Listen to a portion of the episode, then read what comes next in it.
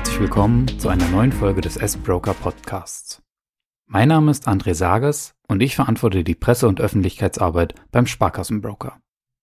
Virtuell zugeschaltet ist mir auch heute wieder Mike Thielen, Senior Produktmanager beim Sparkassenbroker. Hallo Mike. Hallo André. Hallo liebe Zuhörerinnen und Zuhörer. Mike, zuletzt ist hierzulande die Zahl der Aktionärinnen und Aktionäre stark angestiegen. Laut Deutschem Aktieninstitut waren im vergangenen Jahr mehr als 12 Millionen Menschen in Wertpapiere investiert. Das entspricht einem Zuwachs von knapp 30 Prozent gegenüber 2019. Um auch nachhaltig erfolgreich zu sein, sollten Neulinge, aber auch vermeintliche Profis auf dem Börsenparkett einige weit verbreitete Tradingfehler vermeiden. Welche das sind, möchte ich heute zusammen mit dir, Mike, erörtern. Welches ist der erste Fehler, Mike, den du uns mitgebracht hast?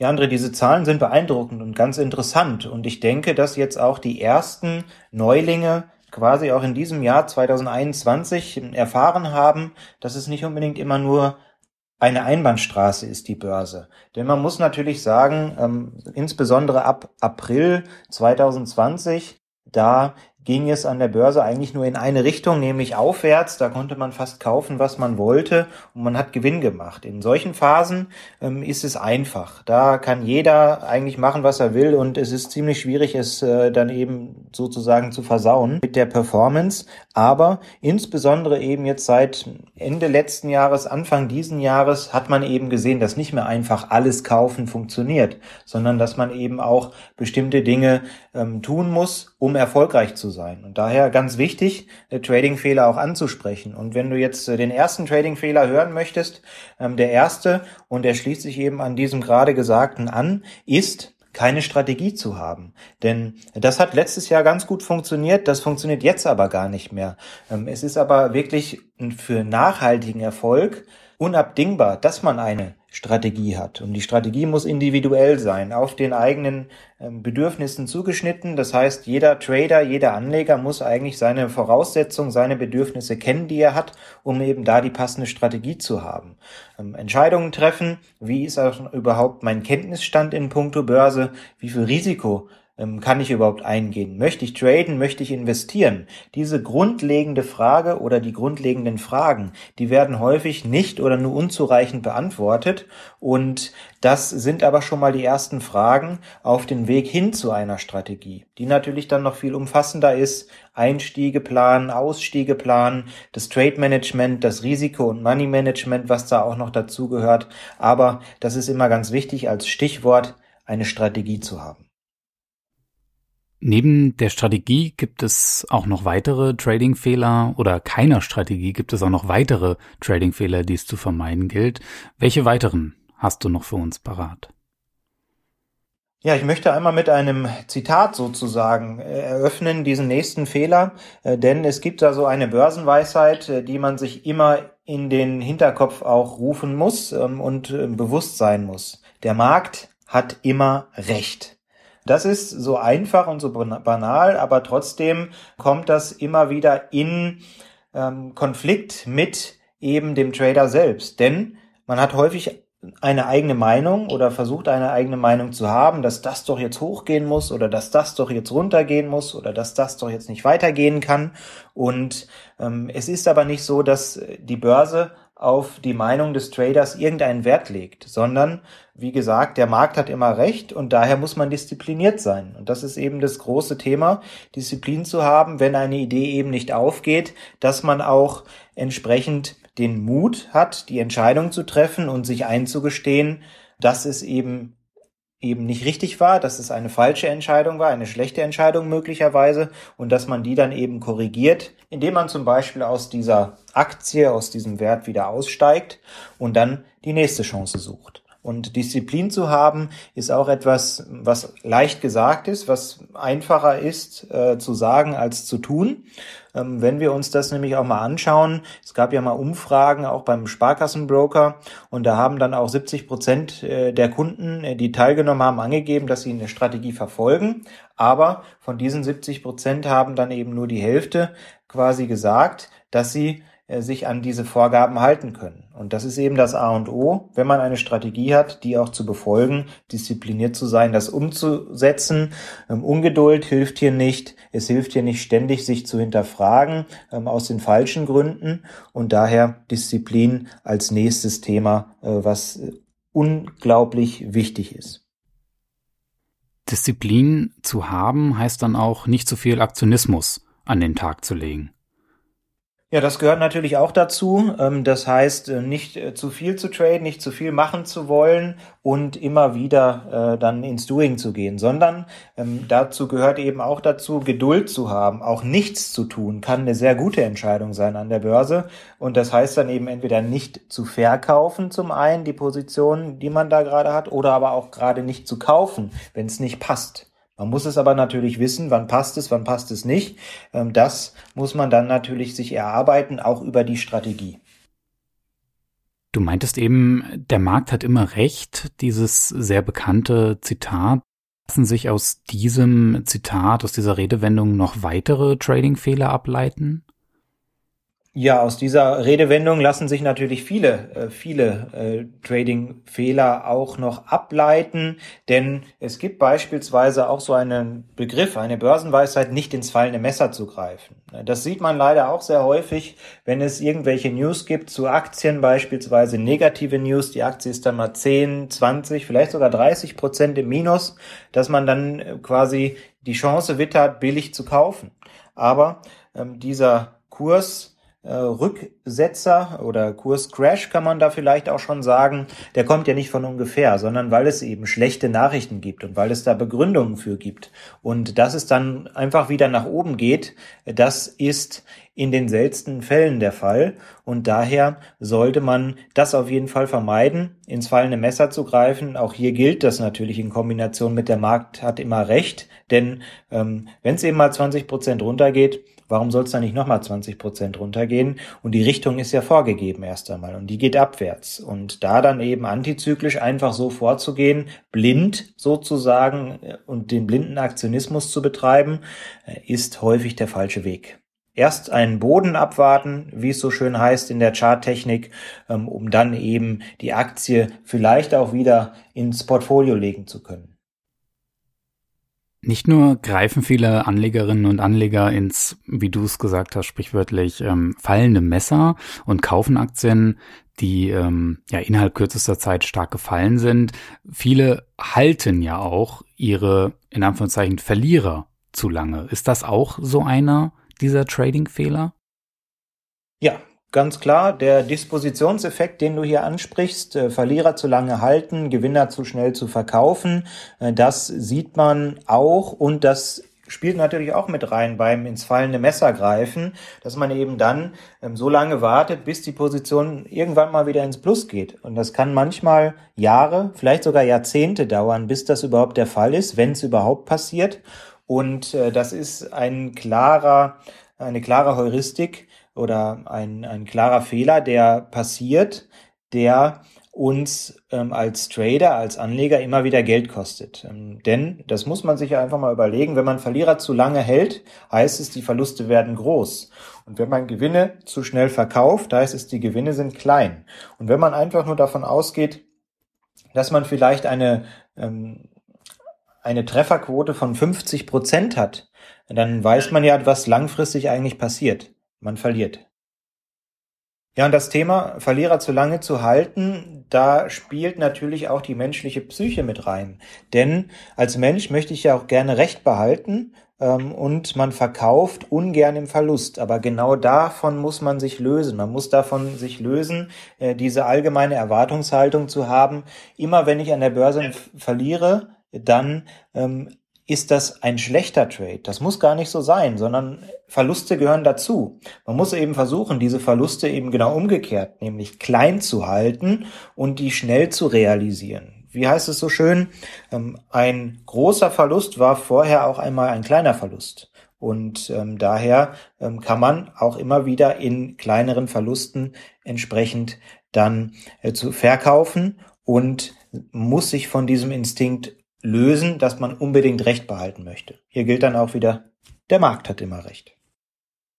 Das heißt, kleinere Fehler erkennen und sie nicht zu größeren Fehlern werden lassen? Genau so ist es. Fehler sind ja per se nichts Schlechtes. Wichtig ist, dass man die Fehler erkennt, dass man die Fehler korrigiert und dass man im Idealfall jeden Fehler nur einmal macht. Das wäre natürlich die beste Vorstellung, die man da haben kann. Wichtig ist aber natürlich, dass man die Fehler realisiert und das heißt auch einfach mal kritisch nachschauen, was hat man da eigentlich gemacht, wie hat man es gemacht, welche Fehler sind entstanden, auf der anderen Seite auch, was ist gut gelaufen. Nur dann kann man sich natürlich verbessern. Nun ist es ja nicht ganz so leicht, sich an einen einmal gemachten Fehler auch ja allzeit zu erinnern. Gibt es denn da vielleicht irgendetwas, was man machen kann, um genau das zu vermeiden, dass Fehler in Vergessenheit geraten?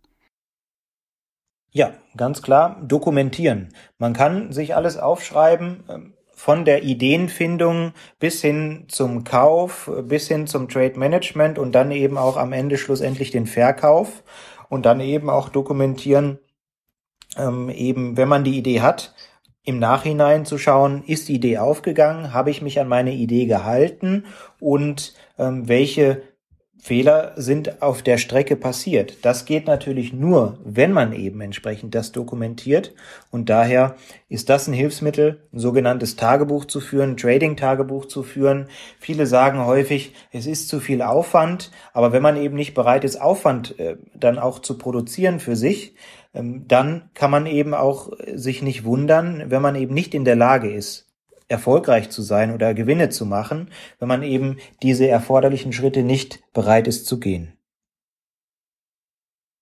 Ich fasse mal zusammen, was wir bislang an Trading-Fehlern hatten. Keine Strategie haben, zu wenig Disziplin, zu viel Aktionismus, Verlierer zu lange halten, Gewinner zu schnell verkaufen, ins fallende Messer greifen. Welche weiteren Trading-Fehler lassen sich häufig beobachten und, wenn man sie kennt, auch vermeiden?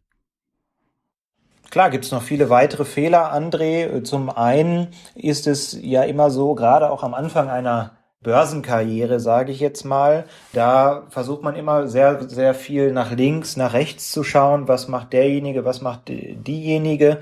Das kann natürlich helfen, ne, insbesondere wenn man hier auch sich weiterbilden kann dabei, sprich man lernt sozusagen dazu, was wird denn da eigentlich genau gemacht von Traderin A oder von Trader B ähm, und wie macht er das Ganze. Aber wenn man eben nur auf irgendwelche Tipps hört, jetzt die Aktie XY kaufen oder äh, diese, äh, was im Internet sehr häufig äh, kursiert, 3000 Prozent in zwei Wochen, diese unseriösen Nachrichten, wenn man da eben so viel drauf fliegt, ist das auch nicht unbedingt gewinnbringend am Ende des Tages. Zu viel auf andere zu hören, zu wenig dann eben auch selbst machen zu können und das sorgt natürlich für den größten Lerneffekt, wenn man selbst etwas tut, wenn man selbst Ideen generiert, um dann zu sehen, ob sie klappen oder nicht.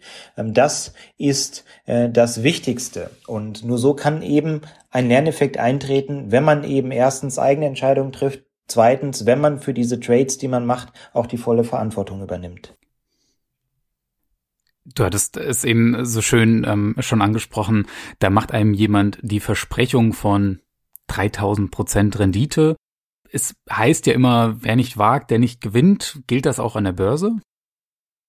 Ähm, in Teilen natürlich. Ähm, man muss natürlich Risiko eingehen. Das geht man immer ein an der Börse, denn man weiß im Vorfeld nicht, wird das jetzt ein Gewinner oder wird das ein Verlierer. Und von daher, klar, wer nicht wagt, der nicht gewinnt, gilt zum Teil auch. Es heißt aber nicht, dass man alles auf eine Karte setzen soll. Das ist völlig falsch. Und ähm, das sorgt dann einfach dafür, dass das Geld über kurz oder lang futsch ist. Und daher ja, in Teilen muss man etwas wagen an der Börse, denn wenn man nichts wagt, dann wird man auch nie etwas kaufen an Wertpapieren. Und äh, von daher ist das sicherlich ein Thema, aber wie gesagt, das jetzt nicht äh, wirklich ähm, ausufern zu lassen, indem man immer nur alles auf eine Karte setzt, das wäre das Falscheste, was man wahrscheinlich tun könnte. Heißt also, Risiko und Rendite bzw. Rendite-Chance müssen da auch in einem ausgewogenen Verhältnis zueinander stehen. Und das wäre, wenn sie es nicht tun, ein weiterer Fehler, den man vermeiden sollte. Genau, also natürlich äh, ausgewogenes Verhältnis beziehungsweise gutes Verhältnis zueinander. Ähm, wenn ich jetzt irgendeine Aktie habe, die ähm, jetzt in kürzester Zeit 1000 Prozent gestiegen ist, jetzt mal ganz äh, überspitzt formuliert, dann muss ich mich nicht wundern, wenn sie auch mal wieder von ihrem Hoch 60 Prozent zurückkommt. Und wenn ich dann eben äh, zur falschen Zeit am falschen Ort war und dachte, dass es einfach immer so weitergeht, ohne dann wirklich die Konsequenzen mir bewusst zu machen, was passiert eigentlich, wenn es in die andere Richtung geht. Dann kommt wieder eins zum anderen. Dann kann man eigentlich die Fehler, die wir gerade alle ähm, aufgelistet haben, äh, nochmal durchgehen. Keine Strategie, ähm, Dispositionseffekt, sprich die Verlierer zu lange halten, die dann auch dazukommen, äh, muss man sich dann natürlich nicht wundern. Ähm, häufig wird ja Gleichgesetzt, wenn ich das Risiko erhöhe, erhöhe ich auch meine Chance. Das ist aber mittlerweile wissenschaftlich sehr, sehr stark widerlegt. Ähm, da erinnere ich mich an ein Buch, ähm, was auch eine klare Kaufempfehlung sozusagen für mich ist. Ich mache keine Kaufempfehlung bei Wertpapieren, aber bei Büchern kann ich das machen. Pim van Vliet ähm, ist ein Holländer, der hat mal ein Buch geschrieben, High Returns on Low Risk, also hohe Renditen bei niedrigem Risiko. Ähm, er hat also untersucht, dass es eben auch genau den anderen Weg gibt, dass man langfristig gute Erfolge erzielen kann, wenn man eben weniger Risiken eingeht, wenn man Aktien kauft, die weniger stark schwanken und dass diese diese hochschwankenden Aktien langfristig eigentlich zu Verlusten führen. Das ist sehr interessant. Das ist eine Auswertung davon, dass genau das widerlegt. Ähm, hohe Renditen nur durch hohe Risiken. Und daher muss man sich als Börsianer, egal ob man Anfänger ist oder auch schon fortgeschritten ist, sich einfach erstmal damit auseinandersetzen. Was, in welchem Verhältnis steht das eigentlich? Rendite und Risiko? Wie will ich das erreichen? Und ähm, was sind da eigentlich die großen Punkte dabei? Puh, das ist ja schon eine ganze Menge an Fehlern, die man gut vermeiden kann, wenn man sie denn kennt. Gibt es noch einen weiteren, möglicherweise einen letzten Fehler? Den letzten Fehler gibt's jetzt wahrscheinlich nicht, dafür ist die Aufzählung zu kurz, André, aber ich weiß natürlich, worauf du hinaus möchtest. Und ähm, klar, es gibt noch viele weitere Fehler, die man nennen kann. Wenn wir den Dispositionseffekt äh, genannt haben, ähm, sprich Verlierer zu lange halten, Gewinner zu schnell verkaufen, dann muss man auch immer den Ankereffekt auch mit erwähnen. Beispielsweise der Ankereffekt ist relativ einfach. Dein Anker, wenn du eine Aktie oder irgendwas anderes als Wertpapier kaufst, ist immer dein Einstiegskurs. Und der wird häufig zu wichtig genommen, denn am Ende des Tages ist er völlig unwichtig, weil dieser Anker ist dein Anker alleine. Es interessiert niemanden anders, wo du eingestiegen bist, was dein Anker ist, sondern der ist einfach nur hoch individuell. Und da dann eben zu viel die Gewichtung draufzulegen, ist natürlich auch ein Fehler, denn das führt dann natürlich zum Dispositionseffekt, dass der Anker für dich ja das ist, womit du Recht oder Unrecht hast sozusagen. Sich davon also frei machen, ist schon mal ganz wichtig und äh, daher ist das ein Tipp natürlich. Das andere, das Thema Buchverluste. Das höre ich auch so häufig. Es ist ja erst ein Verlust, äh, wenn ich das Ganze realisiert habe, also wenn ich die Aktie wieder verkauft habe. Aber das ist mit der größte Mist, ähm, um das jetzt mal so salopp zu sagen, den sich Anleger selbst einreden können. Der Verlust ist da, wenn er da ist. Realisiert oder nicht, spielt dabei eigentlich keine Rolle. Das sorgt nämlich häufig nur dafür, dass man sozusagen Depotleichen hat, äh, die ähm, eben extrem im Verlust sind, die man einfach nicht verkauft, ähm, obwohl es total unrealistisch ist, dass die vielleicht wieder dazu äh, rückkommen und dass sie wieder ähm, quasi als Gewinner erstrahlen. Und mit diesem Begriff Buchverluste versucht man sich solche Griffe ins Klo häufig einfach schön zu reden. Und warum nicht einfach schnell kleine Verluste zu realisieren, äh, um dann hier entsprechend mit dem übrig gebliebenen Geld auch wirklich wieder was anfangen zu können, die nächste Idee umzusetzen, die ja dann vielleicht auch zum Gewinner wird, bleibt man lieber auf solchen Verlusten sitzen, um irgendwann in einigen Jahren oder Jahrzehnten dann zu sagen, ja siehste, ich hab's dir doch gesagt, das wird ein Gewinner. aber dass man dann eben eine äh, durchschnittliche Jahresrendite von 0,2 Prozent oder sowas hatte oder noch weniger, ähm, das steht ja auf einem ganz anderen Blatt. Ein weiterer Fehler ähm, noch ist natürlich das Thema billige Aktien. Also auch das wird häufig von Anfängern äh, gesagt. die Aktie XY mit einem Kurswert von 150 Euro ist doch viel zu teuer. Ich nehme lieber die Aktie, äh, die bei 3 Euro steht oder die bei 50 Cent steht. Aber auch das, der reine Aktienkurs, hat erstmal gar nichts damit zu tun, wie weit sich eine Aktie in Zukunft entwickeln kann. Vielleicht doch, und dass eben diejenigen, die wirklich in kleineren Gefilden sind, sich schlechter entwickeln, ähm, das ist wahrscheinlich sogar ähm, realistischer. Und von daher, diese, diese Aktienschnäppchen ähm, sind häufig keine Schnäppchen und da ist das Wort billig genau das Richtige. Nicht günstig, sondern billig. Und daher sollte man sich damit auch frei machen. Selbst wenn man eine Amazon bei 400 Dollar gekauft hätte, hätte man sich eben auch noch über einen versieben- oder verachtfacher gefreut im Vergleich zum jetzigen Aktienkurs, äh, den man sieht bei über 3000 Dollar beispielsweise. Und das war eine in Anführungszeichen vom Kurswert her teure Aktie. Von daher das auch ein ganz klarer Fehler, äh, das Thema billig und günstig und teuer äh, mit dem Kurswert einer Aktie verwechseln. Äh, fundamental kann man über günstige oder teure Aktien sprechen, wenn man eben Kennzahlen nimmt, wie das Kurs-Gewinn-Verhältnis, das Kurs-Umsatz-Verhältnis, die Nettogewinnmarge und was es da nicht alles gibt. Aber rein vom Kurswert her auf billig oder teuer zu schließen, ist nicht gut.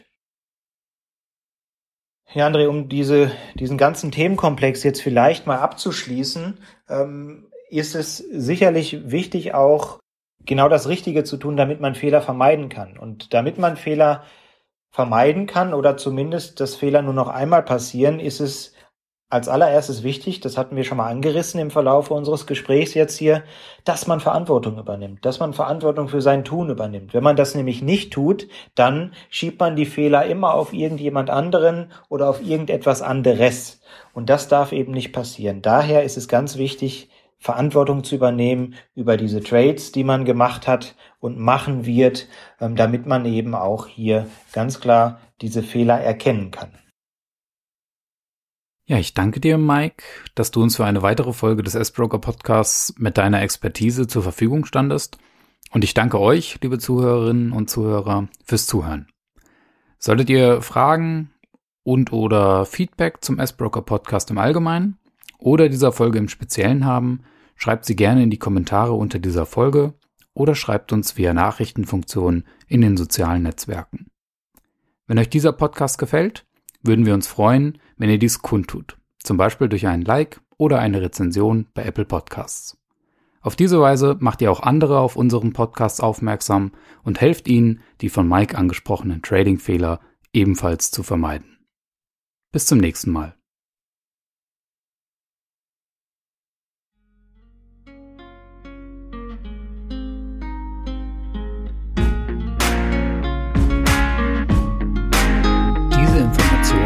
Dienen ausschließlich Informations- und Demonstrationszwecken sowie der Unterstützung Ihrer selbstständigen Anlageentscheidung. Sie stellen weder eine Empfehlung noch eine Beratung bzw. ein Angebot zum Kaufen, Halten oder Verkaufen von Finanzinstrumenten dar. Zudem handelt es sich um keine Finanzanalyse im Sinne des Wertpapierhandelsgesetzes. Die Informationen wurden sorgfältig aus öffentlich zugänglichen Quellen zusammengestellt, die S-Broker AG und Co. KG für zuverlässig hält. Eine Gewähr für die Richtigkeit, Vollständigkeit und Aktualität kann jedoch nicht übernommen werden. Enthaltene Einschätzungen und Bewertungen reflektieren alleine die Meinung des Erstellers, Gesprächspartners bzw. Verfassers zum Zeitpunkt ihrer Erstellung. Die S-Broker AG und Co. KG macht sich diese ausdrücklich nicht zu eigen. Die S-Broker AG und Co. KG erstellt keine eigenen Finanzanalysen, sondern gibt diese lediglich inhaltlich unverändert weiter. Hinsichtlich möglicher Interessenkonflikte verweisen wir auf die Informationen über das Finanzinstitut, seine Dienstleistungen und zum Wertpapiergeschäft in unseren Geschäftsbedingungen. Bevor Sie Anlageentscheidungen treffen, sollten Sie sich sorgfältig über die Chancen und insbesondere Risiken des jeweiligen Finanzinstruments informieren. Aus Angaben zur Wertentwicklung eines Finanzinstruments in der Vergangenheit kann nicht auf zukünftige Wertentwicklung geschlossen werden Weitere Informationen entnehmen Sie bitte unserer Website unter www.sbroker.de slash Impressum.